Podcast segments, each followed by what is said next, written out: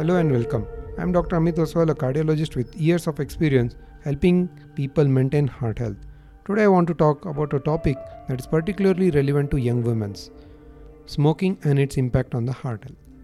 As many of us know, smoking has long been known to increase the risk of lung cancer, respiratory diseases, and even cardiovascular diseases. But what many people don't realize is that smoking also significantly increases the risk of heart disease. This is particularly true for a young woman who smoke. The researchers have shown that smoking is a major risk factor for heart disease, especially in young women.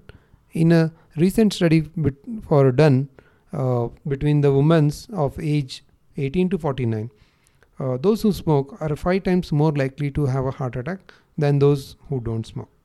So, why does smoking increase the risk of heart disease in young women? Well, smoking causes the damage to the lining of blood vessel, making it easier for the fatty deposits to build up and block the blood flow to the heart. This can lead to heart attack, which can have devastating consequences. Unfortunately, many women don't realize the impact that smoking can have on their heart health. They may be more concerned about the impact of smoking on their appearance or the immediate effect of nicotine addiction. But it, it is important to understand that smoking is a serious risk to your heart health and can have a long lasting consequences.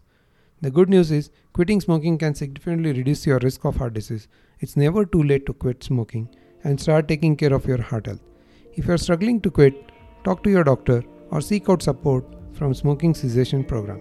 That's all for today's episode. Thanks for tuning to Dr. Ameet Oswal Cardiac Show.